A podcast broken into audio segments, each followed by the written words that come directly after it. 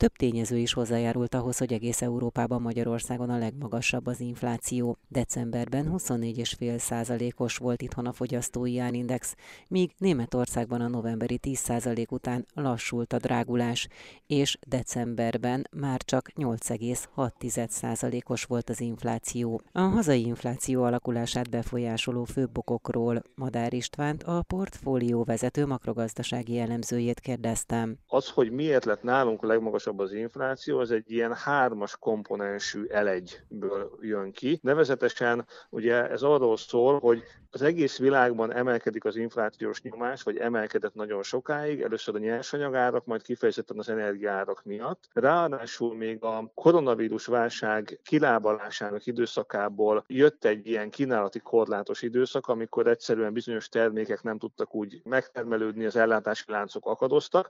Tehát egyrészt a kínálati oldalt érte egy klasszikus ilyen kínálati akadozásos sok, illetve érte egy költségsok, ami akkora volt, hogy nem tudott előle elugrani, és amit csak lehetett, azt megpróbálta az árakban érvényesíteni. Ráadásul Magyarországon emellett volt egy óriási keresleti sok is, hiszen a választások előtt a kormányzat egy óriási kiköltekezést hajtott végre, és betolt egy halom jövedelmet a gazdaságba különböző transferek, támogatások, jövedelempolitika és egyéb intézkedések keretében, aminek az lett a következménye, hogy nekünk ezek a kínálati problémák és a hozzá a keresleti támogatás az egyszerre jelentkezett, és ezáltal följebb tudott kúszni az infláció, hiszen a vállalkozók látták azt, hogy van terük arra, hogy, hogy árat emeljenek, hogy a nehézségeiket leküzdjék. Más országokban talán ez az átárazási magatartást kevésbé volt emiatt intenzív, és jobban keresték a lehetőséget a kereskedők, a vállalatok arra, hogy hogyan lehet más módon ezt a problémát, ezt az energetikai problémát leküzdeni. Amiben még különösen megjelent ez az inflációs sok hatás, az a forint árfolyama, hiszen azt láthattuk, hogy dacára annak, hogy a, az inflációs veszély egyre nagyobb volt. A jegybank nem tudta megállítani a forint gyengülését, egészen drasztikus mértékig elgyengült a forint, ami egyrészt nyilván önmagában is egy infláció erősítő tényező, hiszen az importtermékek, illetve az azzal versenyző hazai termékek árát emeli, de ráadásul, mivel nagyon lélektani határokat vitt át a forint árfolyam, ezért az a erős sejtésünk, mondhatjuk azt is, hogy szinte biztosak lehetünk benne, hogy a e- forint-euró árfolyam gyengülésének hatása az fokozottabb volt, mert még korábban jellemző volt az, hogy azért ez nem egy az egyben ment át az árakba, hanem a kereskedők óvatosabbak voltak, nem akartak túlárazni, addig most átszakadt minden ilyen gát, és emiatt igazából a nagyon gyors forint erősödés nagyon gyorsan az árakban is megjelenítették a kereskedők, és ez további árfelhajtó tényezőt jelentett. És ugye van még egy ilyen tényezőnk, hogy lementek a választások, a kormányzat kiigazításokra készül a költségvetésben a túlköltekezése miatt, és ezek a kiigazítások újabb elvonásokat eredményeznek, amelyek költségként jelentkeznek a vállalatoknál. Ugye a kormányzat előszeretettel nyúl ilyen esetekben a különadók fegyveréhez, amely direkt módon nem érinti ugyan a lakosságot, de nyilván az árakon keresztül mégiscsak meg kell fizetni, és ezért ezek a termékek, szolgáltatások, amelyeket érintenek ilyen további különadók, például a kiskereskedelmi szektor egészét szinte, az ugye azt jelenti, hogy szintén árfelhajtó tényezőként jelenik meg a magyar gazdaságban. És ehhez érdemes még azt is hozzátenni, hogy bizonyos ársapkák, például az élelmiszer ársapka nem váltja be a hozzáfűzött reményeket, ugyan bizonyos kritikus élelmiszereknél alacsonyabban, a piacinál lényegesen alacsonyabban tudja tartani az árat, de az inflációra ez már valószínűleg nagyon-nagyon kevés hatást fejt ki, hiszen egy jelentős részét, a kormány szerint 60-70 százalékát, a jegybank szerint a 100 százalékát tulajdonképpen vissza is hárítják a fogyasztóra más termékek indokoltnál nagyobb áremelésével, biztosítva azt, hogy a profit elvárásoknak továbbra is meg tudjon felelni a kiskereskedelmi szektor. Azt tudjuk most, hogy hol állhat meg a magyar inflációs adat? Ugye január az mindig egy kritikus hónap, mert különösen erősen érvényes rá az, hogy egy átárazási időszak, új üzleti tervek jelennek, meg az új üzleti tervek új árakat igényelnek, és ezért ez a január, február, március, ez egy olyan időszak, amikor igazából a nagy átárazási döntések többsége többnyire megtörténik. Most ezzel kapcsolatban is van természetesen bizonytalanság, hiszen azt láthattuk, hogy a tavalyi évben tulajdonképpen folyamatosan hónapról hónapra erős átárazások történtek, tehát nem tudjuk, hogy a január az mit, ilyen szempontból mit hoz, de az biztos, hogy technikailag azt jelenti a január, amit biztosan várhatunk, hogy még valamekkora része az üzemanyagár sapka eltörlésének valószínűleg megjelenik az árakban, illetve mivel várjuk azt, hogy januárban még lehetnek bizonyos intenzívebb árlépések, ezért most többnyire az a vélekedés, hogy januárban még valamennyire emelkedhet az infláció. Innentől kezdve egyre bizonytalanabb a helyzet. Az elemzők nagy része úgy gondolja most, hogy ez a január lehet a csúcs. Néhányan azt gondolják, hogy esetleg február-márciusig is elhúzódhat, illetve további kérdés az természetesen, hogy mikor fogják az élelmiszer ársapkákat kivezetni, hiszen ha az nem jár majd az alternatív termékek árának esésével, amiben szinte biztosak lehetünk, akkor ugye az ársapka eltűnése újabb árindex felhajtó hatás. Németországban, az eurózónában is, illetve az Egyesült Államokban is azt látjuk, hogy elkezdett csökkenni az infláció. Tehát a fejlett gazdaságokban alapvetően már láttuk a csúcsot. Ez egyébként alapvetően azért van, mert ezekben az országokban, az Egyesült Államok talán kicsit kivétel ez alól, ezekben az országokban a kínálat alapú, a költségsok alapú infláció volt magas, és ahogy ezek a költségemelkedések begyűrűztek, átgyűrűztek a fogyasztói árakba, onnantól kezdve nem volt akkora hajtóereje az inflációnak, mint mondjuk Magyarországon, ahol a forint gyengülés és a többletkereslet jóval erőteljesebb további toló hatást fejtett ki. Ez pedig azt jelenti, hogy ezekben az országokban, ahogy a költségsokkok enyhülnek, úgy elkezdhet csökkenni az éves alapú áremelkedési ütem. Ugyanakkor azt hozzá kell tenni, hogy még eddig egyik nagy gazdaságban sem annyira meggyőző ez a folyamat. A maginflációs mutatók árak jellemzően továbbra is emelkednek. Ez is mutatja azt, hogy alapvetően ezek a főleg energiaköltség alapú tételek azok, amelyek lefele húzzák az inflációs mutatót ezekben az országokban. Ugyanakkor, mivel azt látjuk, hogy a, különösen a gázárak, de ezzel párhuzamosan az áramárak is folyamatosan csökkenni tudnak Európában, ezért azt feltételezhetjük, hogy Európában 2023-ban lesz egy intenzív dezinfláció, nem akad el ez a folyamat, ami megkezdődött egy-két-három hónapja, és ezért tovább fog tudni folytatódni, és a remények szerint előbb-utóbb ez a maginflációs mutatóban is megjelenik,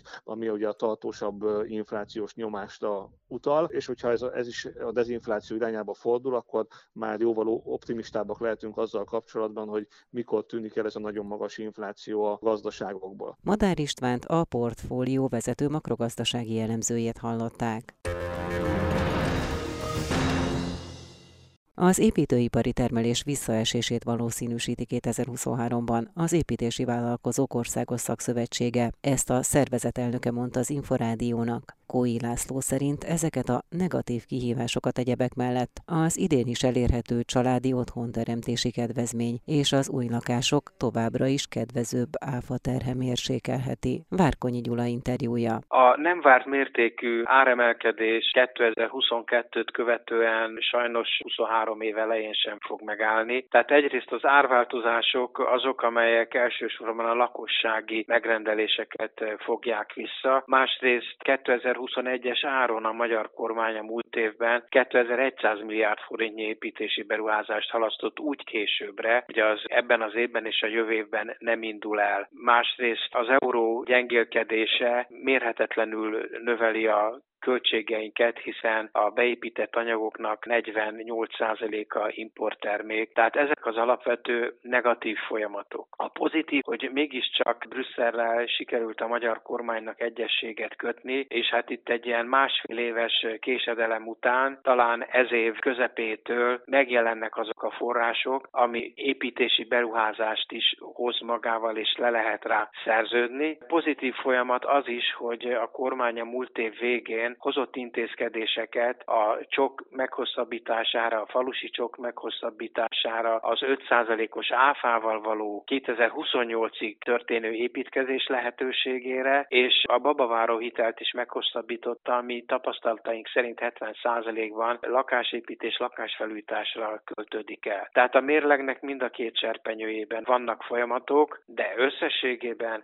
az építőipar most az évelején borulátó. Milyen intézkedéseket várnának a kormánytól annak érdekében, hogy javuljon az építőipar helyzete? Milyen adójogi, jogszabályi változtatásokra lenne szükség? Nálunk a lakásügy, tehát hogy lakást építünk vagy felújítunk, az az összes munkáknak körülbelül a 20%-át jelenti. Tehát meghatározó az, hogy a lakosságnak van-e finanszírozási lehetősége a lakásfelújítás, lakásépítéshez. Most, amikor két számjegyű kamatok mellett lehet az ilyen célú hitelekhez is hozzájutni, a lakosság kivár, innen adódik az, hogy a finanszírozási hátteret indokolt lenne megoldani. Az évosznak továbbra is az a javaslata, hogy vagy egy széles körű lakásügyet szolgáló kamattámogatás, vagy egy 5% körüli kamatsapka jelenjen meg. Még akár egy évvel ezelőtt is alig lehetett szakember találni, mert annyi munka volt, illetve rengetegen eltávoztak külföldre Nyugat-Európában, mert ott jobbak a bérkörülmények. Ez a mostani várható visszaesés milyen hatás gyakorolhat a hazai építőiparra? A rádióhallgatóink felé az a jó hírem, hogy itt azért az év közepétől biztos, hogy nagyobb lesz az építőiparosok között a verseny, ami az árakra jó hatással lehet, másrészt pedig nem kell három-négy hónapot várni majd egy jó szakemberre, mert ugye kevesebb a munka, és több szakember gyorsabban el tud érni a lakosság is. A szakmunkásokat és a mérnököket mindenképp meg kell fizetnünk, az idén is durván egy 16%-os átlagos bérfejlesztésben gondolkodnak a cégek, mert ha ezt nem tesszük, egy nemzetközi munkaerőpiacon versengünk, és a szakmunkások és mérnökök elmennek külföldre dolgozni, és nehéz őket visszahívni. A munka csökkenésével azonban látni kell azt, hogyha egy vállalkozásnak mondjuk 15%-kal kevesebb építési feladata adódik, akkor nem tudja tartani az összes munkását, foglalkoztatottat, és itt elsősorban a be tanított segédmunkásoktól kell, hogy néhány cég megváljon, hiszen az összes költségeinken belül a bérjellegű kiadások 50-55%-os nagyságrendet jelentenek. Kói Lászlót, az ÉVOSZ elnökét hallották.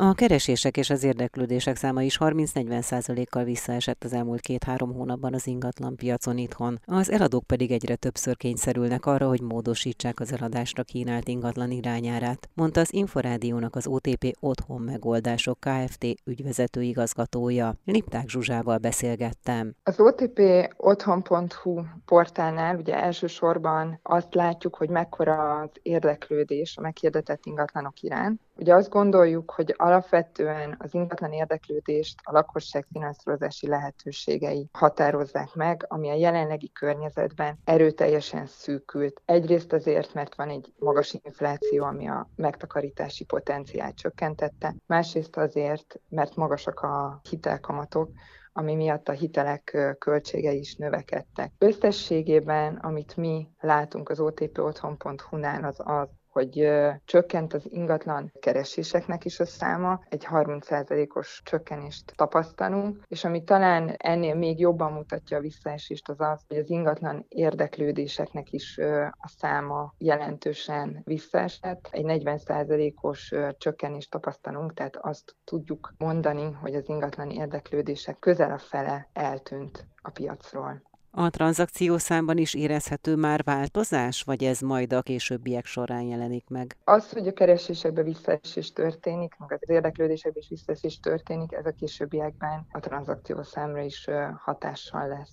Az árakban megfigyelhető-e változás? Az otpotthon.hu meghirdetett 158 ezer hirdetés alapján már egyértelműen látszik, hogy az árnövekedés az megállt. A hirdetések jelentős részénél 80%-ánál még nem történt ármódosítás, viszont 20%-ánál történt változás, és ennek a változásnak a jelentős része, tehát 90%-a a csökkenés irányába mutat. A csökkenést ezt egyaránt látjuk Budapesten és vidéken is, viszont nem minden ingatlan típusra jellemző. Az új építésű ingatlanoknál vagy hirdetéseknél továbbra is stagnálást látunk, sőt bizonyos esetekben még mindig enyhe emelkedés. Ahol a csökkenést most leginkább látjuk a meghirdetett ingatlanoknál, az a paneleknél és a családi házaknál tapasztalható. Lipták Zsuzsát, az OTP Otthon Megoldások Kft. ügyvezető igazgatóját hallották. A magyarországi lakásállomány szinte teljes egésze elavult energetikai szempontból. Ha korszerűsítenék ezeket az ingatlanokat, az sok tulajdonosnak akár évi 1 millió forintos, csak nem 90%-os megtakarítást is jelentene, derült ki a Magyar Bankholdinghoz tartozó takarékjelzálogbank elemzéséből. A részletekről Nagy Gyulát, a Takarék Jelzálogbank vezérigazgatóját kérdeztem. A magyarországi lakásállam ugye 4,5 millió lakásról beszélünk, majdnem 90%-a energetikailag elavult, elég kevés új lakást tud épülni, ami javítaná ezt az arányt, és ezért ha egy ilyen elvi helyzetből indulnánk ki, hogy meg lehetne e, ezeket a felújításokat csinálni, akkor nagyon komoly megtakarítás, több száz milliárd forintot lehetne megtakarítani lakások energetikai felújításával, akár évente. Minél régebben épült egy ingatlan, annál rosszabb az energetikai hatékonysága ezeknek az ingatlanoknak, nincsenek szigetelve, elavult a fűtés, és tulajdonképpen ezek a régebbi lakások, ezek például egy úgynevezett kádárkocka felújításával akár évente egy millió forintot is meg lehetne spórolni a energia költségekben. A fűtési rendszertől is függ az, hogy melyik lakás mennyire számít elavultnak? A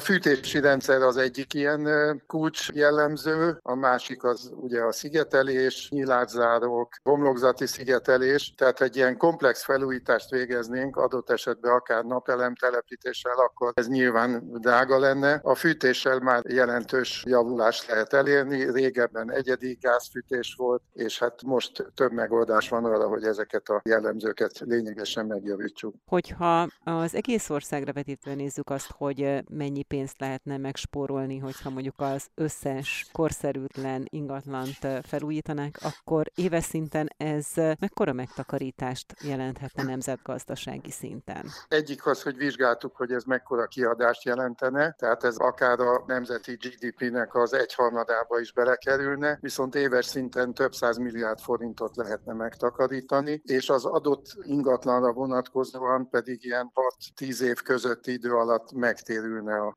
felújításra fordított költség. Hogyha a forrást meg lehetne jelölni, hogy miből lehetne ezen felújításokat elvégezni, akkor milyen források lehetnének erre, illetve külföldön milyen forrásokból végezték ezeket a rekonstrukciókat? A felújítások egy részére saját forrásokból is sor került, de azért alapvetően az egyik lehetőség az a banki program és az állami támogatás. Itt az utóbbi időben a banki hiteleknek azért a kamata jelentősen emelkedett, továbbra is igénybe vehetők a bizonyos állami támogatások, de ahogy növekednek a lakásárak, ezeknek az értéke már nem biztos, hogy elegendő egy felújítása. Arra számítunk, hogy a jövőben egy ilyen több szereplős együttműködéssel talán el lehetne érni azt, hogy többen végeznék el a ingatlan tulajdon felújítását. Amit említett, külföldi példák vannak arra, hogy ezek ilyen állami programok, amikor különböző támogatási formákkal is ösztönzik a ingatlan tulajdonosokat, hogy vágjanak be egy ilyen felújításba, hiszen ez azért némi kellemetlenséggel is jár. Nagy Gyulát, a Takarék Jelzálogbank vezérigazgatóját hallották.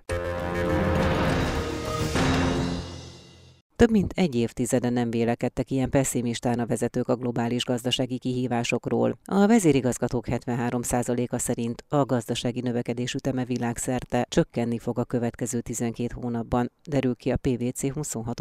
globális vezérigazgatói felméréséből. A részletekről Konc Barbarát, a PVC Magyarország adóosztályának cégtársát kérdeztem. Gyakorlatilag vissza kell nyúlnunk a 2008-2009-es évekhez. Akkor voltak ennyire negatívak a várakozások változások a globális gazdaság növekedési üteméhez viszonyítva. Annyi talán most egy változás, hogy most szintén egy hatalmas esés történt a tavalyi évhez képest. Ugye tavaly is az őszi időszakban vettük föl, a 2021-es őszi időszakban vettük föl a kérdőívet, akkor éppen lábaltunk ki a Covid-ból, és nagyon pozitívak voltak a kilátások, majd februárban jött a háború, ami visszájára fordította a vezetőknek a kilátásait és bizakodását a jövőre nézve. Tavaly háromnegyedük azt mondta, hogy növekedni fog a gazdaság, gyorsulni fog a gazdaság növekedni növekedési üteme, idén viszont 73%-uk lassulást prognosztizál. Mindezen folyamatokat hogy látják, hogyan hathat a saját cégükre ez a kedvezőtlen globális környezet? Ez régiónként eltérő. Ugye itt a globális felmérésről beszélünk, amiben tényleg az egész világra kiterjedően kérdezünk vezérigazgatókat,